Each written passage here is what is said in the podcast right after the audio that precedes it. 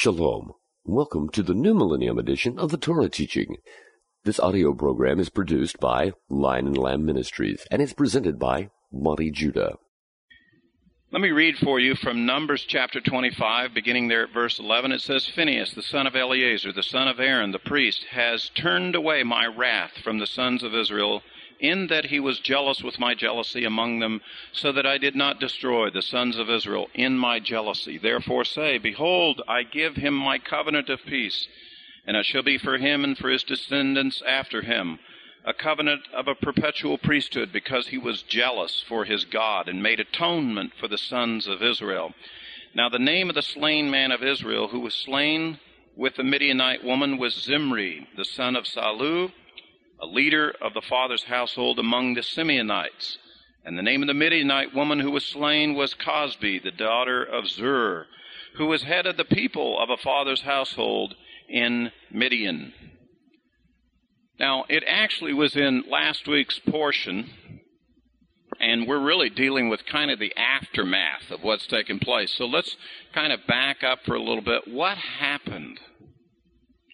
Well, there was this prophet. His name was Balaam. And Balaam was hired by one of the enemies of Israel, Balak, a Moabite king, and he hired Balaam to come and to curse Israel. And it was last week's portion. We didn't have a chance to really teach it then, but if you read that portion, if you're familiar with the story of Balaam, well, you know that Balaam came and he was not able to pronounce a curse upon Israel. Instead, he pronounced a blessing. And Balak got all upset. You know, I hired you to come and pronounce a curse, but you've instead blessed them. And in fact, the blessing that he speaks, how goodly are your tents, O Jacob. And to this day, in a Jewish synagogue service every Shabbat, in where there's traditional liturgy, they say the words of Balaam as a blessing over Israel. For 3,000 years, we've been quoting Balaam in blessing Israel in the synagogue service. How goodly are your tents, O Jacob. The words of Balaam. But Balaam wasn't a good prophet. We are taught that there was a great error in his way. He was a prophet for fee. Now he, when he would open his mouth, the word of God would come forth and he would speak. He was a real prophet but he had the wrong motives. And while God did speak through him, he wanted the money.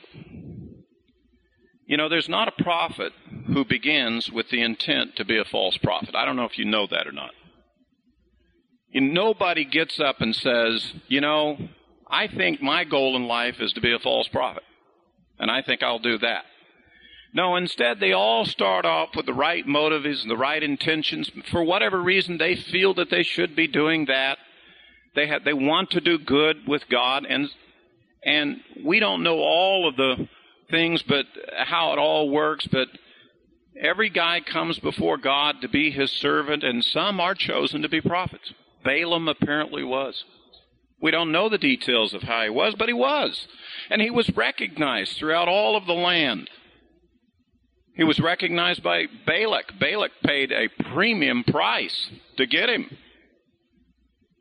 But he shifted from just serving God to he was interested in some money. And he decided to exploit his position with God to trade it in for some money.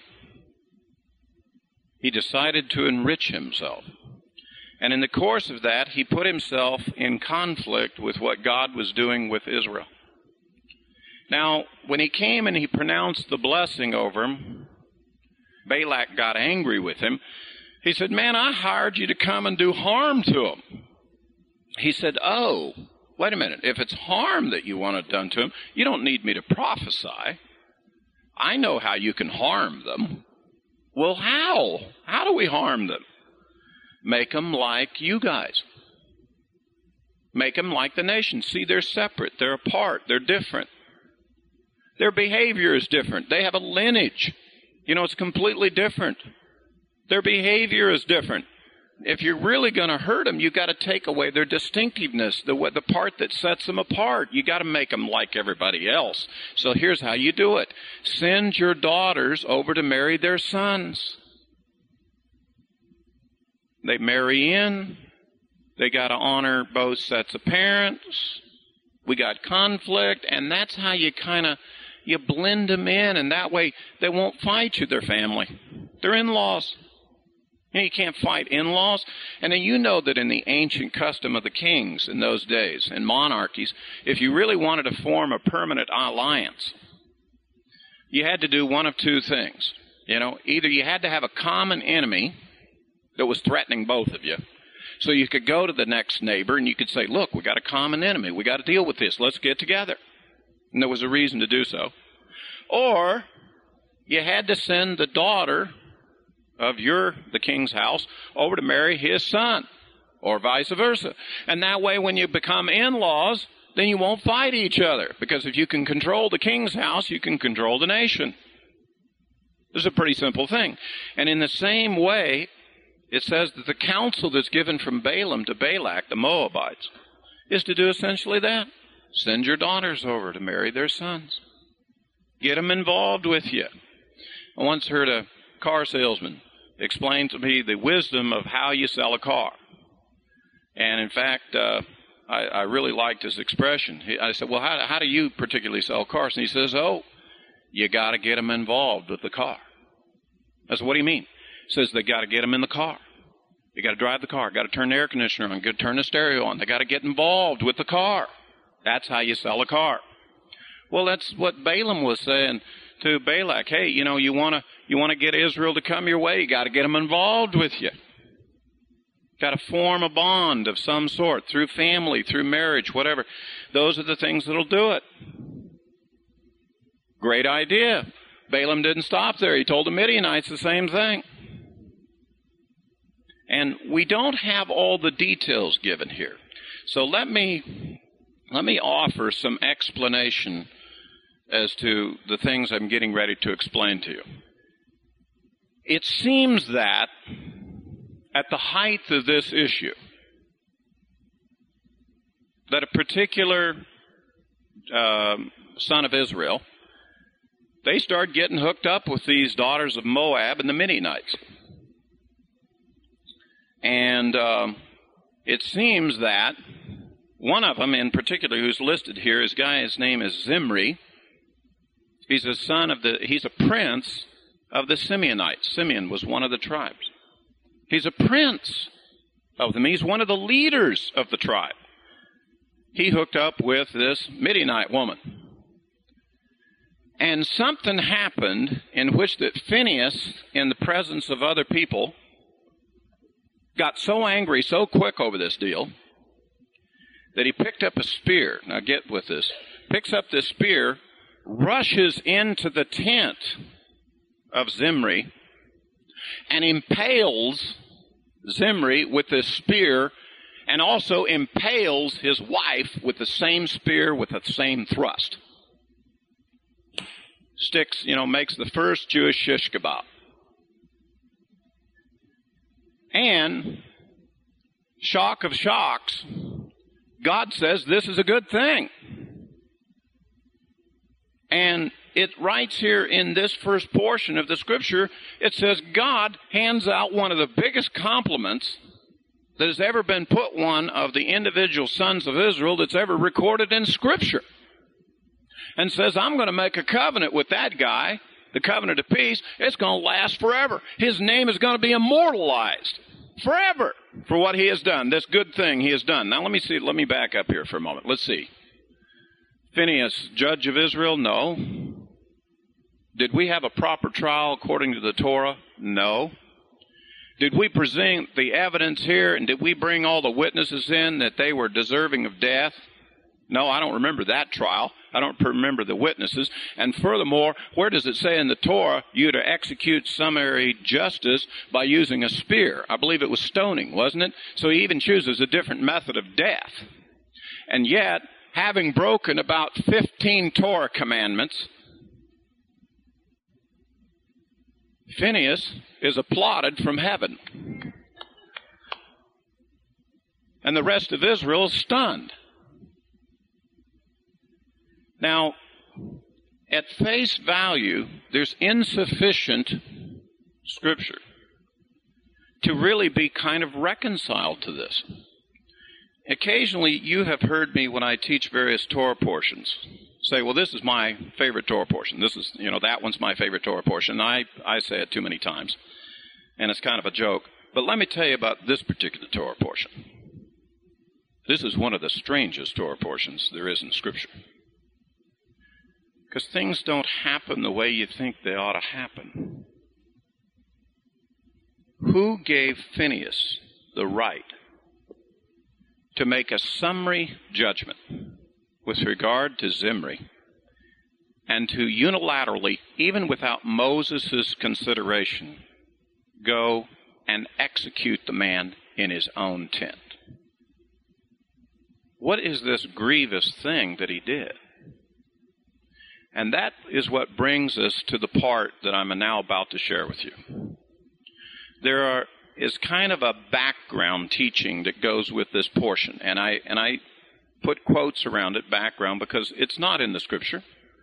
It's part of the traditional teaching and the understanding and trying to understand what is going on here. And I can tell you right now, I'm going to share it with you, and I still don't think it quite makes sense in terms of how is Phineas justified in what he does.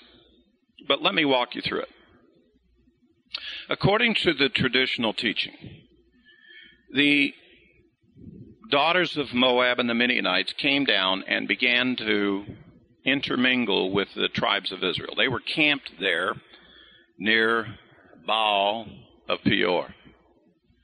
And we know that Baal is one of the Canaanite gods. And, and so making sure that we're all on the same page of music. What does Baal mean in the Hebrew? Husband. And this God, this Canaanite God, was stealing the glory of the God of Israel and proclaiming that he was the husband of Israel. Well, let me explain to you just how offensive, you know, that is to God. Um, if we were to take one of the couples here in our assembly, married couple, and another person were to come walking into our assembly and you were to be standing there and seeing that couple standing there, and you saw this stranger come walking in and kind of cozy up to the couple, and the next thing you know, he is putting his arm around the wife of the man in our assembly and whispers into her ear, Tonight, I'm going to be your husband. Just how upset do you think that husband would be? The real husband. Just how upsetting do you think it would be in our assembly for such an activity to go on? I dare say that if the true husband were to suddenly reach over and grab the stranger by his throat and just about wring his head clean off of him, we would probably stand back and say, Righteous and true are his judgments concerning that fellow.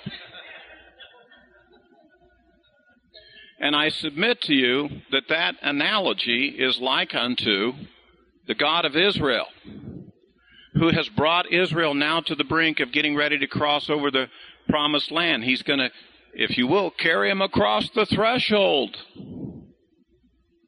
And this Canaanite God comes along and he says, I'm going to be your husband. Baal. I'm going to be Baal, your husband to you.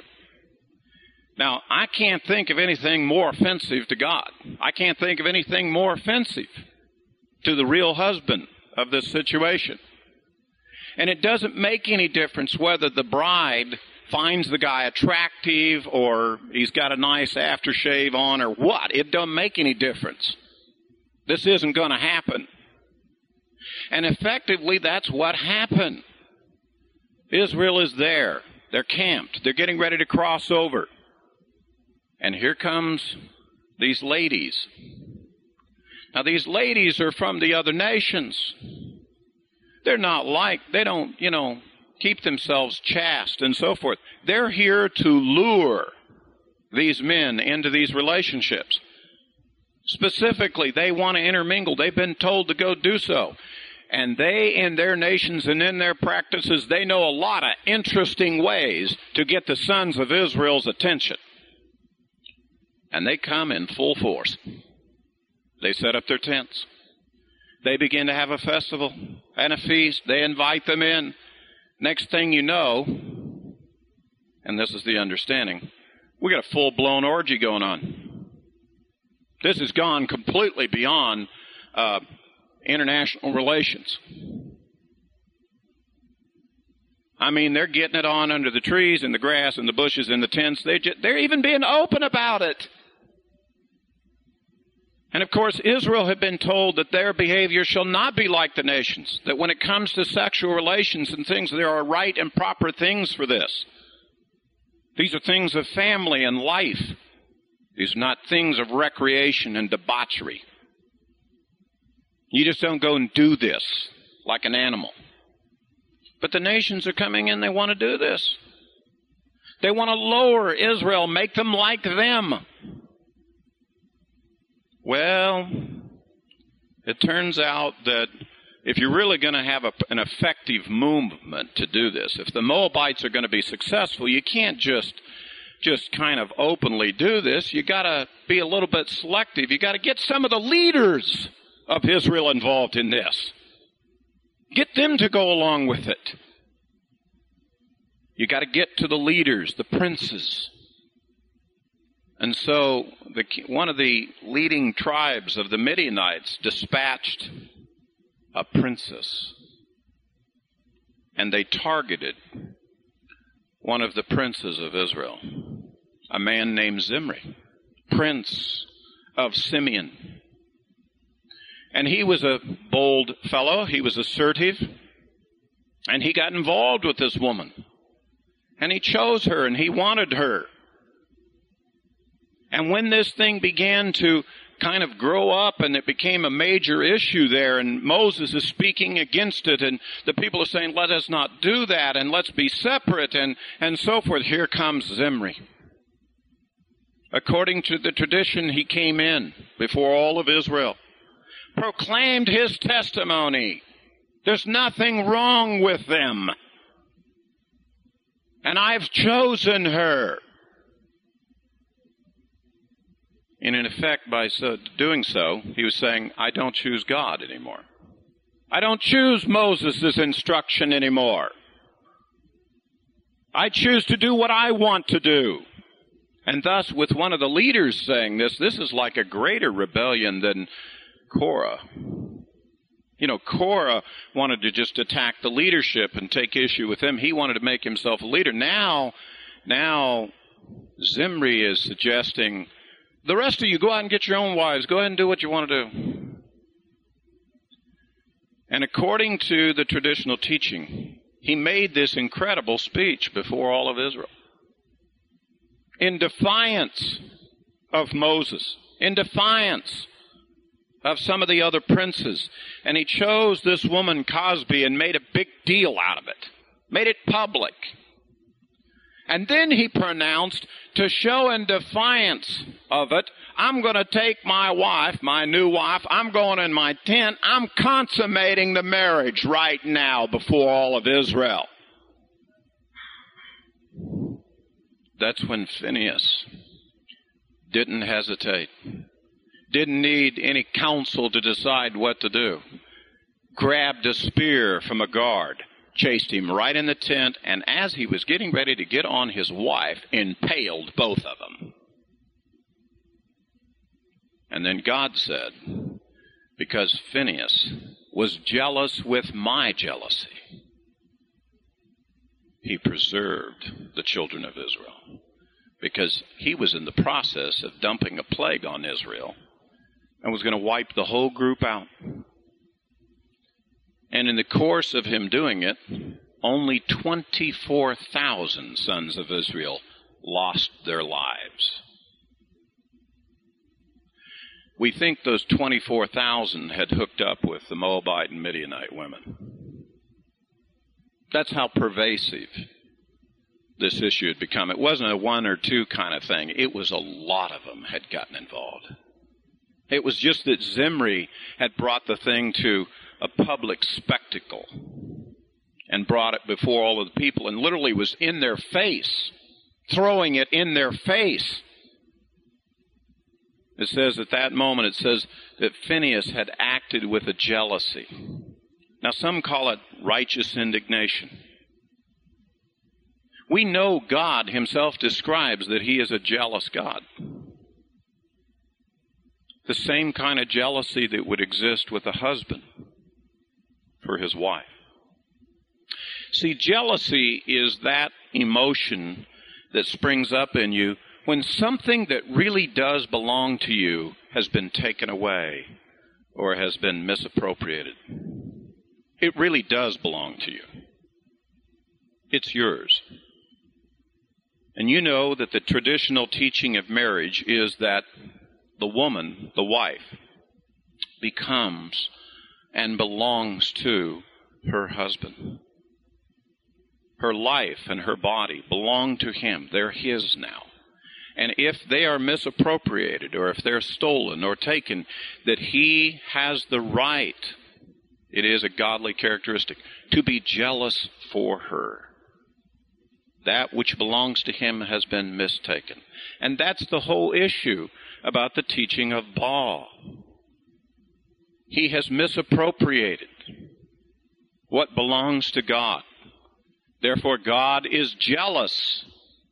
And therefore, it says that Phineas, the way he acted and the way he ended this matter very quickly, he was acting with a righteous indignation, with the jealousy of God. And because he was in that jealousy of God, it says he didn't break any commandments. He didn't break any commandments. It says God says instead what he did was right. Now, if that be so, and I believe it is, then I think there's two things that come from Phineas's example to us. It explains to me why the Messiah is not going to give them another chance. It explains to me why the Messiah doesn't have to follow the rules of Torah when it comes to judgment upon the heathen and those that would come to kill Israel and his bride.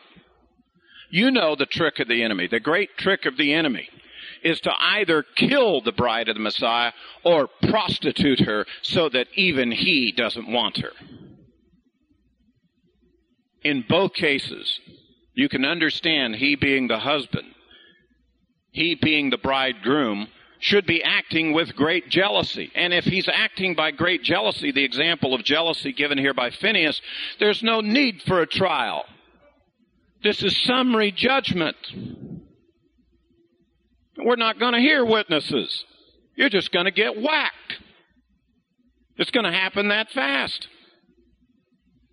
And the truth of the matter is, it is one of the Torah considerations in law. It's called summary judgment. We don't need to hear any witnesses on this one. You know, you may have heard the ex- ex- explanation. It's cut and dry. This one's cut and dry. Summary judgment. And God has the right to execute summary judgment upon his enemies. The example is given by Phineas. That's the reason why Phineas is not wrong in his behavior here.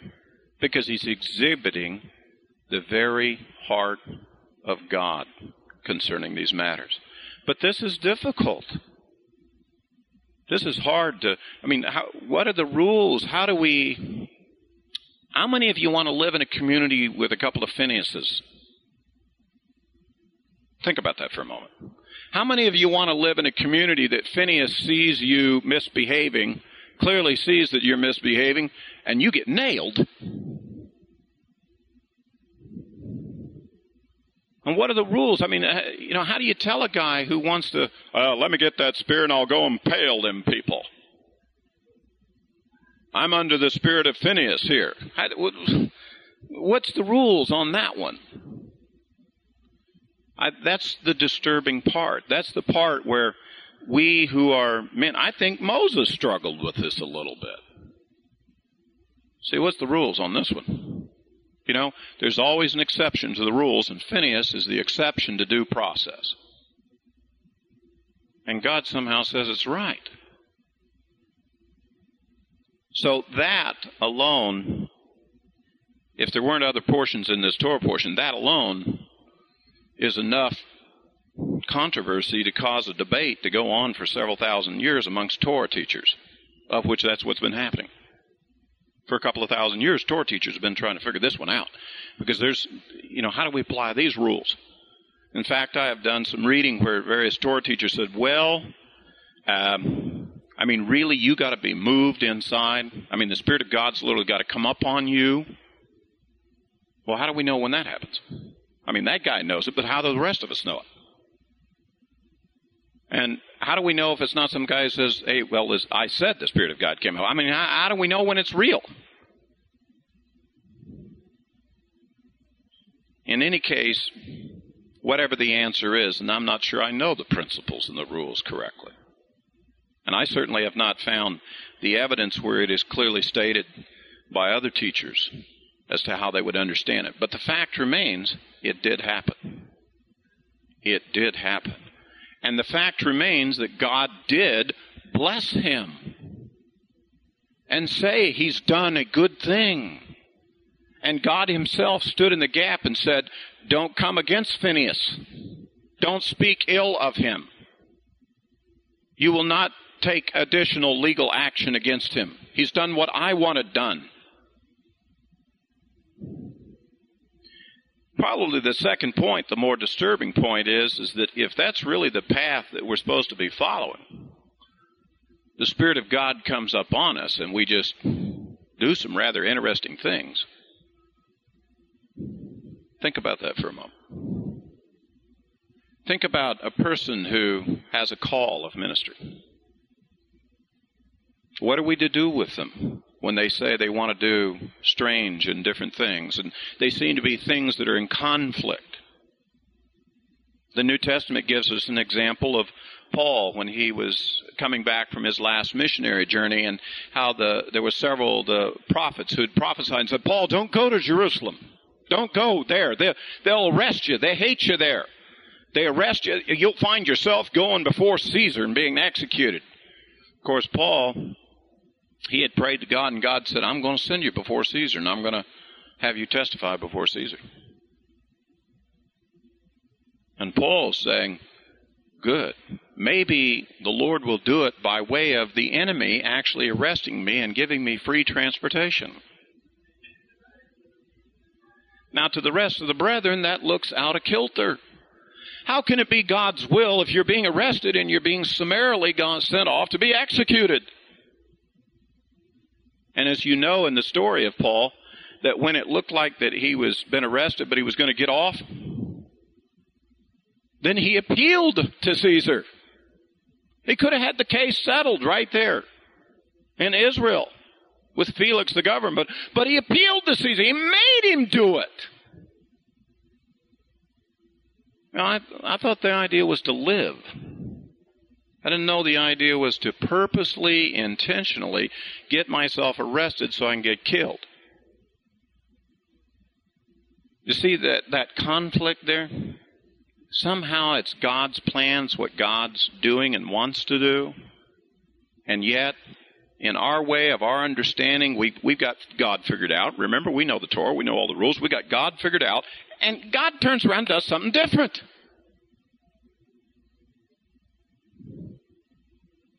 And he says basically, if God did it, then it's true. Hmm. That's interesting.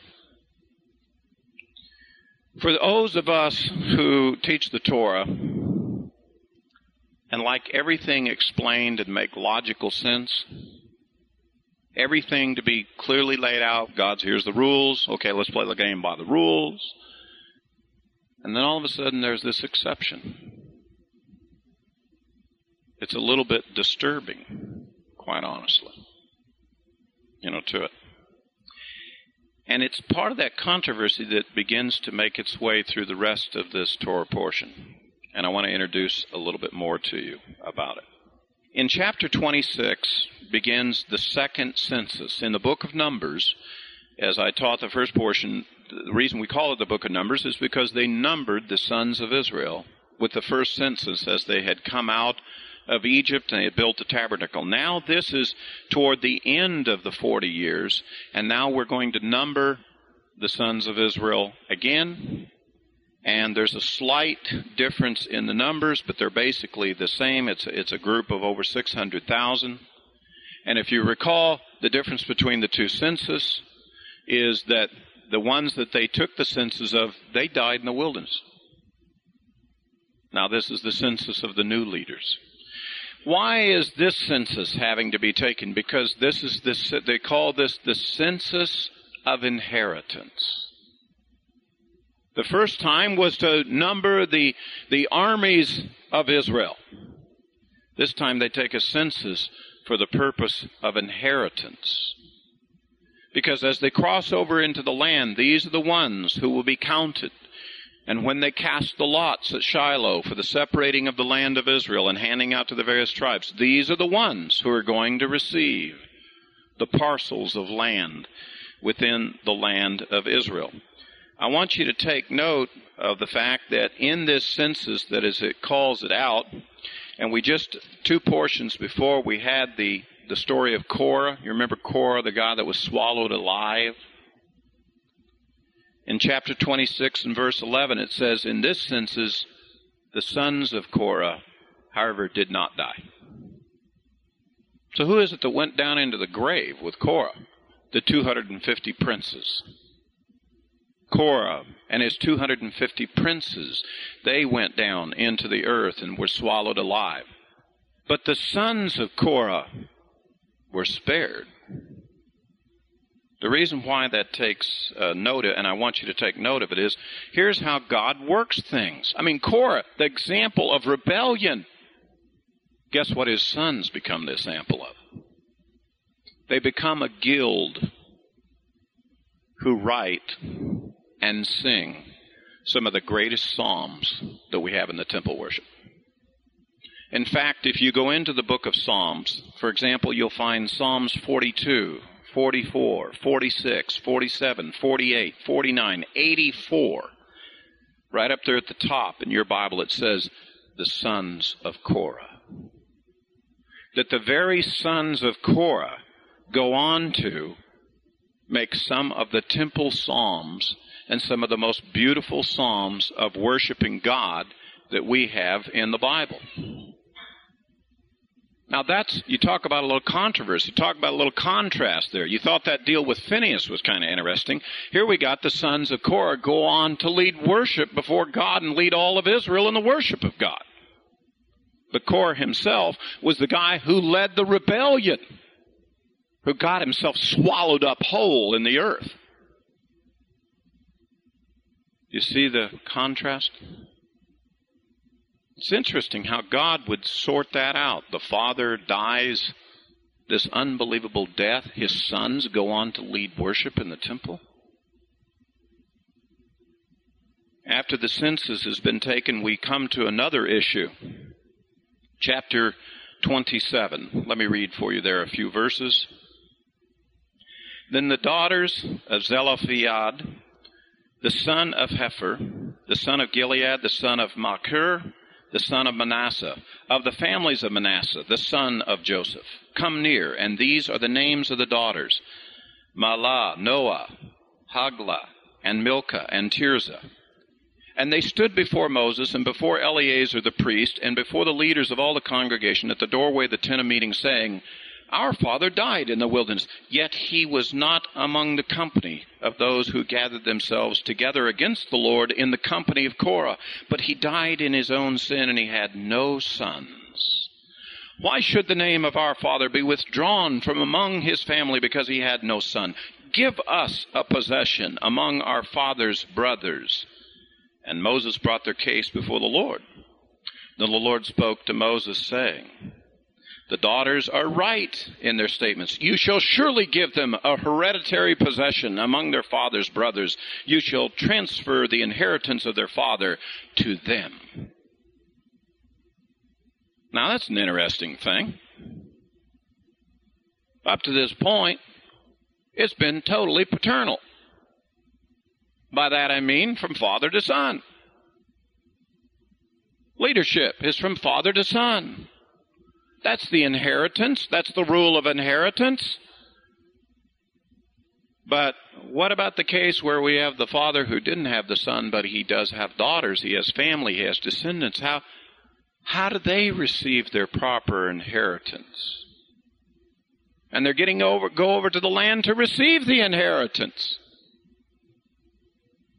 And the Lord says, even though their father has passed on, still his covering, his authority over them is still binding. And therefore, let the daughters receive the inheritance. It's a real interesting exception I bring out in the Torah because quite frequently, most um, most people who study the Bible as a whole and the issue over gender bias when it comes up, they tend to say, well, you know, if the guy believes in the Bible, well, then he's obviously anti female. You know, and God really is anti female. I mean, the feminists will tell you that. We ought to be changing instead of his story, it ought to be her story. Get the point? Her story instead of history.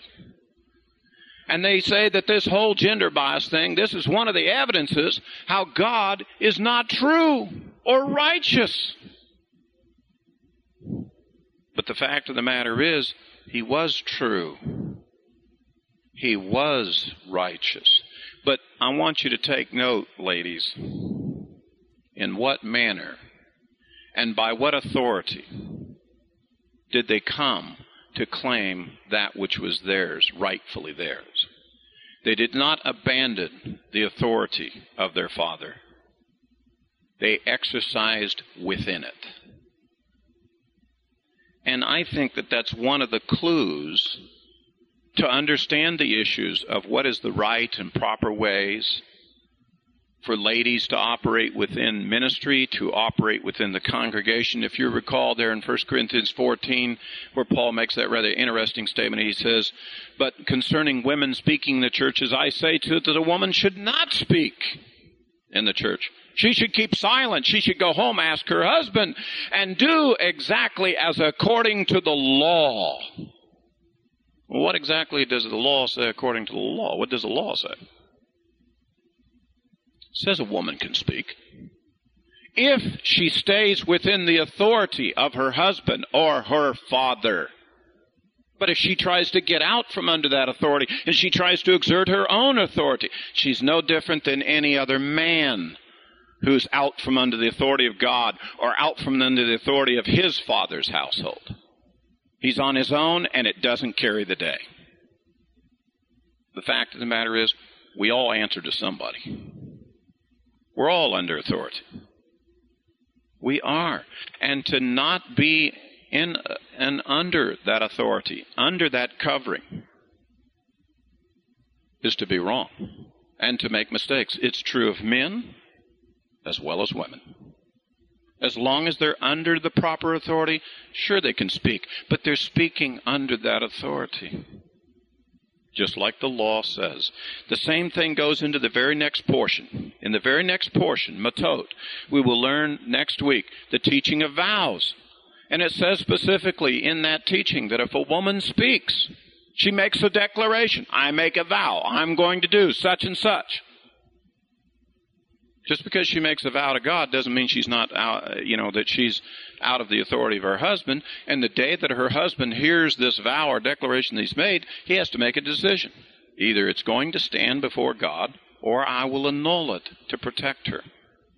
If he annuls it in the day that he, that he hears it, she's done no wrong. God will not hold her accountable for it.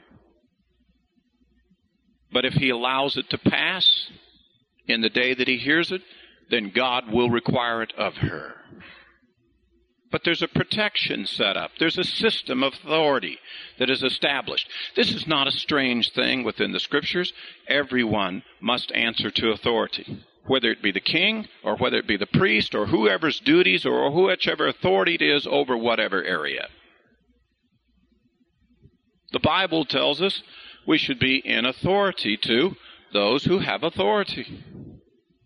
For example, if you get in your car and you go down the street and you get stopped by the policeman, the Torah says you are to make yourself subject to that authority.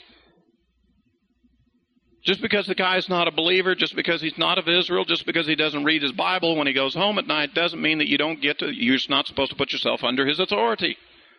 He's there to serve. He is an officer of the court.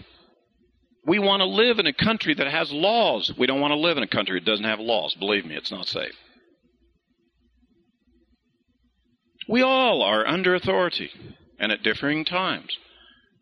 Nobody gets to be autonomous, except God, of course. He's above all authorities. And so if the wife immediately is taking her position and showing herself out of the authority of her husband, out of the authority of he is under elders, out of the authority of elders, she's going to be in conflict with a whole bunch of people. And that's what Paul was trying to emphasize. He was trying to emphasize with brethren not to misspeak. Ladies, don't misspeak. And in this particular case, these women present themselves before Moses equal to princes of Israel. And they receive their proper inheritance. But they do so remaining under authority of their father's house. So just like everyone else, just like the other princes are. Not different, not separate, but appropriate and correct so that no offense comes up before any at all. This is another controversy, very difficult. Comes out of this portion. Now we come to the end of chapter 27, and we have a very interesting passage in which that Moses makes a final request of his life. Beginning at verse 12, let me read for you. Now we come to the end of chapter 27, and we have a very interesting passage in which that Moses makes a final request of his life. Beginning at verse 12, let me read for you. Then the Lord said to Moses, Go up to this mountain of Avarim and see the land which I have given to the sons of Israel. And when you have seen it, you too shall be gathered to your people, as Aaron your brother was. For in the wilderness of Zin, during the strife of the congregation, you rebelled against my command to treat me as holy before the eyes at the water. These are the waters of Meribah and Kadesh in the wilderness of Zin. Then Moses spoke to the Lord, saying, May the Lord, the God of the spirits of all flesh, appoint a man over the congregation. Here's the interesting dilemma and this is the way it's characterized. Did Moses want this job? You recall the story, you know how Moses got called? Moses was out there tending sheep in Midian, went up on the mountain, had a little conversation with God. God says, Hey, I'm going to deliver the children of Israel. I'm going to send you, Moses. Moses says, Hey, don't send me. I'm not really qualified is that I can't speak very well and so forth. You remember all that conversation? It's seven times Moses tried to get out of the job. And yet God persisted to call him and to establish him. And yet he leads the people out and it comes time to cross over the promised land and for one sin, God won't let him in. What's the deal here? Now this is how they compare the story. They compare the story to a marriage. That there was a certain man, and he saw a young maiden, and he was smitten in the heart, and he loved this maiden, and he pursued her, and he went to her and says, Marry me. And she denied him. And he persisted, and he was romantic, and he sent her flowers, and he approached her again and again and again, and she kept saying, No, no, no, no. Finally, she agrees to marry him. It's some years later now, and the man sees another woman whom his heart is smitten for. And so he says to this wife of these many years whom he pursued, Here is my bill of divorcement. You're divorced. And then she says, Seven times you pursued me and I didn't want you. But now you only come once to say goodbye. Where's the balance in that? Where's the balance?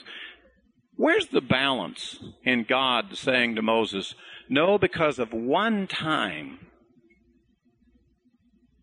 you didn't honor me correctly, you don't get to go to the promised land. If there was any guy in the assembly who wanted to go to the promised land more than any of the others, name him above Moses. Name him. This is the guy who's been carrying the burden of the whole people. This is the one who went to the people and said, I'm going to take you to the promised land. The land flowing full of milk and honey. And he's the one who argued with the people and said, turn your hearts to obey the Lord and go in and take the land. Yet he is denied. What is, who is this God that makes these decisions? That has these standards of righteousness that says this is right and that's not right there.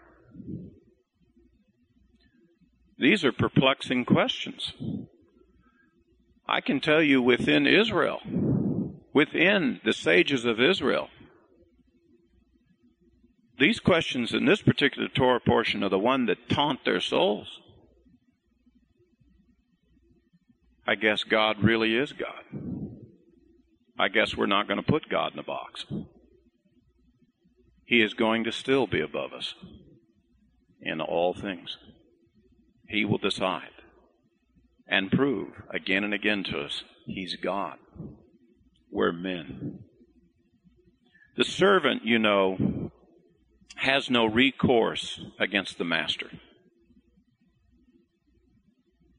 Oh, maybe the servant will come and plead with the master and his plead his case to say, well, it would be better to do it this way, master. But it's always couched in terms of what would be best for the master, not best for the servant. There's a difference between being master and servant. There's a difference between being God and man. And there's a certain protocol that it doesn't make any difference whether you're Moses or not. You don't cross that line. Years ago, when I was in the business world, there was one particular book that came out. I've mentioned it before to some of my friends. I just was enthralled with this little book. It was a small book, and it was about it was a book about management. And when I was a manager in corporate America, I was kind of a typical manager, I guess. I, you know, liked to read and study books that was about my trade and my skills so I could be a better manager from people who had great experience. And this one particular author had written a book called, it was entitled The Leadership Techniques of Attila the Hun. The word management was never used in the book, but it was a beautiful book about management. And in the book, the thesis of the book, he presents the world as being three types of people. There's the Hun, okay? There's warriors, and then there's chieftains. And in the business world, that's pretty much the way things break down. There's all the people that work, the laborers, there are their, your superstar laborers. There's those guys who are your middle managers and guys that can really lead and get projects done, program managers and so forth. They're warriors. And then there is a class of managers at the executive level, and they're called chieftains. And there's a whole series of axioms and parallels and truisms that the author of the book writes about these different positions. And there's a couple of them that I just really got my attention. I could immediately see the principle in action. I could immediately see how this could be applied in the world. It was true with regard to some of these things. Like, for example, uh, it, one of the counsels to chieftains was that chieftains should always be willing to listen to a difference of opinion. Be open to a difference of opinion. But if it's an issue of disloyalty, shoot him on the spot. That's what Phineas did. That was what Phineas did. It wasn't a difference of opinion. It was disloyalty against God. It was to bring death to all of Israel. And Phineas took this guy's counsel. This little management book took this guy's counsel. And when he saw that it wasn't just a difference of opinion, it was disloyalty to the living God. He killed him on the spot. Israel learned a great lesson. In the business world, it's what can turn a major problem around very quickly. There were a couple of other things I liked about that book. It said that um, um, chieftains should never be concerned about rubbing elbows with the warriors. But warriors should be scared to death to rub elbows with chieftains. Because chieftains can kill you right now. Chieftains can end your career. I don't care how great a champion warrior you think you are. They can bring your career to an end right now. And there is a protocol of authorities. And one that's taught in that is learn those protocols. Learn who's under authority by what authority it is done. And don't cross and don't challenge those authorities. Work with them. And in this particular case, in the case of um, Moses and his relationship with God concerning the land of Israel, Moses clearly is a chieftain. There's different rules for chieftains than there is for warriors. Moses um, will die alone on the mountain. This is a guy who's leading uh, three million people. You would have thought the guy would have been surrounded by people. You know, he's all the things he's done all of his life. He's been ministering for 40 years to these people. You would have thought they would have gathered around his great bed and they would have all been there at the moment that his spirit goes away and said, No. He goes up on the mountain alone. He dies alone. One of the rules about people who have special calls is it's a little bit like climbing a mountain when you begin to serve God. God's up there in the heavens. God is up there at the top of the mountain. And when you go up the mountain, let me tell you, every step you take, the ground around you becomes less. When you're down at the bottom of the mountain, everybody's there. Everybody's with you. Got lots of companionship, lots of friends, lots of peer group, and so you start moving up on this mountain, and the ground becomes less, and your peer group becomes less and less and less until you get to the top, and the only one there is you and God. You would have thought it's the other way around, wouldn't you? That the service of God instantly, you know, would be bringing you into the favor of the companionship of many brethren?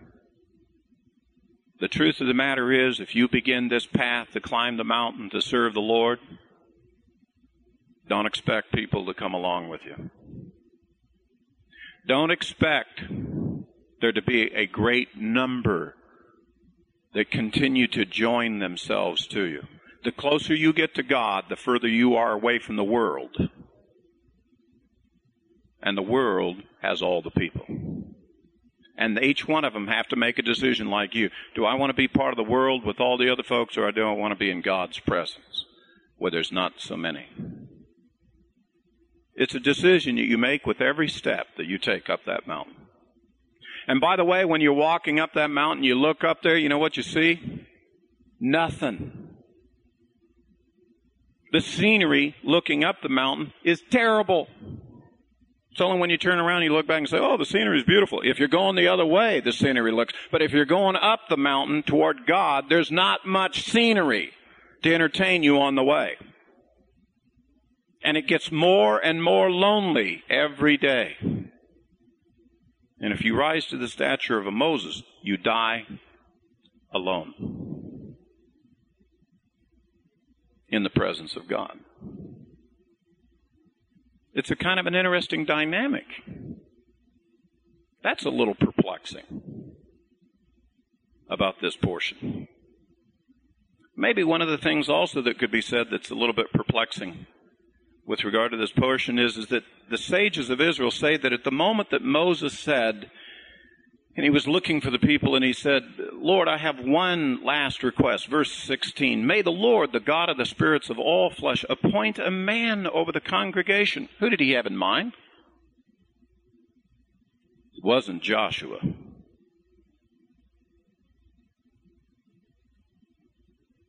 It was his son. Why has he been doing all this work? To minister to the congregation of the family. Doesn't he have a family? Hasn't he been working all this time so that he could preserve his own children and do well to them? Did he just decide to ignore them? No, he didn't. But again, God is doing his purposes. In his heart, he was humbled before God and he was willing to let God choose the man. It's from this little passage that there's an interesting axiom, a little interesting thing that's said, and it is a it is true. I have committed my life to the study of Scripture and to carrying it out. But you know what? For all the good things I have intended for my son and my daughter, I can't give them that inheritance. They have to make their own decision to serve God. I mean, I can teach them, I can structure them, I can raise them up and so forth, but I can't, I don't get to give them the inheritance that I've gained from my knowledge of the scripture and from my relationship with the Torah. I don't get to give it to them. It's not an automatic that if I serve God, my son gets to serve him and ride upon the heels of my service. He must go himself before God and serve the Lord. Each of us come to serve the Lord. That little thing we hear sometimes in Christianity today, well, I grew up in a Christian home don't count for squat before the living God. Same thing is true of my own brethren. Well, I'm a Jew. Okay, well, that proves that you're a systematic unbeliever, but I'm talking about your relationship with God. Do you know the Lord? It's not an automatic that that great spiritual inheritance is passed from father to son. Each one must come before God. Joshua, why did he receive the honor? Why was he called? Because he served Moses the whole time. He was called the servant of Moses. He served him in his tent. He helped to carry out the instructions and all the messages that Moses would give. It wasn't Moses' son who was doing it. It was Joshua. He, Joshua, had come and he had served the Lord. Not because he was the son of Moses or any other. He had made the decision, I will serve the Lord. And later that will be his testimony in the book of Joshua. As for me and my house, we will serve the Lord. Every man has to make that decision. You don't a father doesn't get to pass the inheritance down to his son. I think that's part of the reason in the tradition that the talit is never given as an inheritance from a father to a son. If you're going to have a talit before the Lord, you're going to have to go get yours from the Lord yourself. You don't get it from your father. And each man, each Jewish man, each son of Israel who has his talit is to bear the talit back before the Messiah himself. There's certain things that we get to pass on as an inheritance, but the service to God, each one must come and decide to serve the Lord themselves. The, uh, the last part of this, and I want to make mention of it just very quickly before we leave, is what they call the law of offerings. It's a parallel passage a little bit to what Leviticus chapter 23 is. Le- Leviticus chapter 23, for those of you, I'm sure you recall this, it's a listing of God's appointed times, and it lists the holidays. God's holidays. It begins with Passover and explains Passover and the Feast of First Fruits and Feast of Unleavened Bread and Shavuot and the Feast of Weeks, and then it goes over and then it explains Rosh Hashanah and Yom Kippur and the Feast of Tabernacles and Sabbath and the new moon and so forth. And this does the same thing. Only this time it gives the specific set of sacrifices that is to be done at each of those holidays. Within regard to temple service and worship, how many sacrifices are to be presented? Now, for those of us here as a messianic congregation, one of the things that marks us and that is a basis of unity and fellowship amongst us and is what distinguishes us from, say, other fellowships and churches and so forth is this issue over God's appointed times. We, uh, coming here tonight, we lit Sabbath candles. We recognize this is the last day of the week. This is God, one of God's building blocks of His appointed times, the weekly Sabbath. I mentioned before about the Kiddush cup and that we use that to also designate the holidays. And if we were going to have Rosh Hashanah, we would say the blessing of the cup or one of the other, the only one we don't do is Yom Kippur because we fast that day, so we don't have a cup. And we teach here in this congregation, and and the reason why Messianic congregations have a Friday night service, it's really a way to bring people in and gently teach them how they too can make this to be the tradition, the custom of their home, that Sabbath is really a commandment of the home. It's not a commandment about assembling. I mean, you can assemble, but it's not a commandment about assembling. It's a commandment about resting. And we teach. And some within the Messianic movement and you know, they would look at the Torah and say, we're a Torah observant. We, we keep the commandments. That's our testimony. We, we believe in Yeshua the Messiah and we keep His commandments. You know what? I was telling you about this passage. It's got a lot of controversy in it. This is the passage that indicts us and says we're not doing it. There's a listing of a holiday that's in here we just gloss over all the time. As a messianics, we don't keep it. Within the Jewish community, they don't keep it. In fact, I dare say if I went looking over the horizon over the world, I don't find anybody keeping it correctly. It's an event called Rosh Hodesh, the head of the month. It says on the head of the month, you'll treat it like a Sabbath. You'll cease from your labors. You'll come and you'll worship me. And not only will you recognize that I'm the God who created the whole week, you'll be recognizing me. I'm the God who creates the, the months of the year. Now we keep Rosh Hashanah, the head of the year. We keep the weekly one, we keep the yearly one, but we don't do the monthly one. It's in there. You know what? I have a confession to make to you. I'm not sure I know how to do it. I've done a little praying about it. I've had some discussions with some people. I've weighed it, considered it. But I have a confession to make. If God were to hold me up and say, Monty, are you observing Rosh Hodesh correctly? I'd have to say, No, Lord, I'm not. I'm not sure I even understand it. Talk about your basic controversies. You see, the fact of the matter is, you know, we say in life that there's always an exception. Well, this is the passage I call where there's a lot of exceptions here. I'm not sure that I fully understand. After many years of teaching the Torah, I'm not sure I yet fully understand all the commandments nor how to teach them properly. I'm not yet sure that I really understand this God who complimented Phineas. For uh, had we seen it, had we seen this act, we would have been shocked.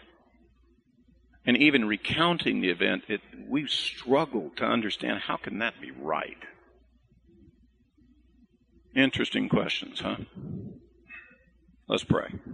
Father, we thank you for this evening. We thank you, Lord, for Sabbath. Thank you, Lord, for being a light to us in the midst of great darkness. Thank you, Lord, for your wisdom, the depth of your wisdom. And we confess to you, Lord, your thoughts are way above our thoughts. Your plans are far greater than any of our plans. And Lord, we come to you and humble our hearts before you, and we have no idea why you even choose us. I have no idea, Lord, why you continue to love us and persevere and want to remain with us and tolerate us and put up with us and forgive us. So, Lord, rather than dwelling on that and trying to figure that all out, we're just going to start walking in that faith and we'll just walk before you. And we'll just be your children. We'll just be your servants. And we'll be glad that we get to be there. And we'll say, Thank you, Lord, for being our God and for choosing us, for looking down upon us with kindness. And Lord, we would ask that you would continue to pour out your Spirit upon us, that you would cause us, O oh God, to be more like you. Not like the world, but like you. We don't even know how to take the steps to do that, Lord, but we'll trust that you'll you'll work that out too. Lord, I pray for every family in this congregation. I lift them up before you, O God. And I ask, Lord, that you would look down upon them and upon their houses and upon their children and their children's children, upon their extended family, and that you would, Lord, pour out a blessing. That you'd use the families that are here, be a testimony and a witness to many of your goodness, of your being gracious, of your compassion, and Lord, that you would do good to my brethren. Not, Lord, for our sake, but for your great name's sake, that many would see Lord, we don't have a testimony before nations, we have a testimony before neighbors. We don't have a testimony before kings, but we have a testimony before workers and workmates and other citizens and other family members. And God, I would ask that you would use us, you know, to have a testimony of you before them, to encourage them, to draw them, to work in concert with your Holy Spirit to draw all men to yourself, so that you might be reconciled to the world. Lord, I would ask that, like you did with Phineas, that you'd pour out peace upon us. You'd give us peace so that our relationships would be right and correct before you that we would obey those commandments to love one another, care and nurture for one another, and you give us peace in our own homes. So that this congregation, which is called the Sons of Peace, the Children of Peace, that would truly be our testimony. And let it begin first at our own homes and carry from this assembly into our neighborhoods and into our community. Lord, I thank you for the life and the testimony of Phineas. I don't quite know how to apply it, but I do know this, Lord. I like the fact that you chose Phineas and you blessed him. And you put within his heart the things of your heart. And that's what we would ask, Lord, too. We want your heart in our heart. Thank you, Lord, for the Sabbath. Thank you for our fellowship here. And we thank you in the name of Yeshua. Amen. For more information about Lion and Lamb Ministries, call our office at 405 447 4429. Our address is Post Office Box 720 968 Norman, Oklahoma 73070. Our web address is www.lionlamb.net. Thank you.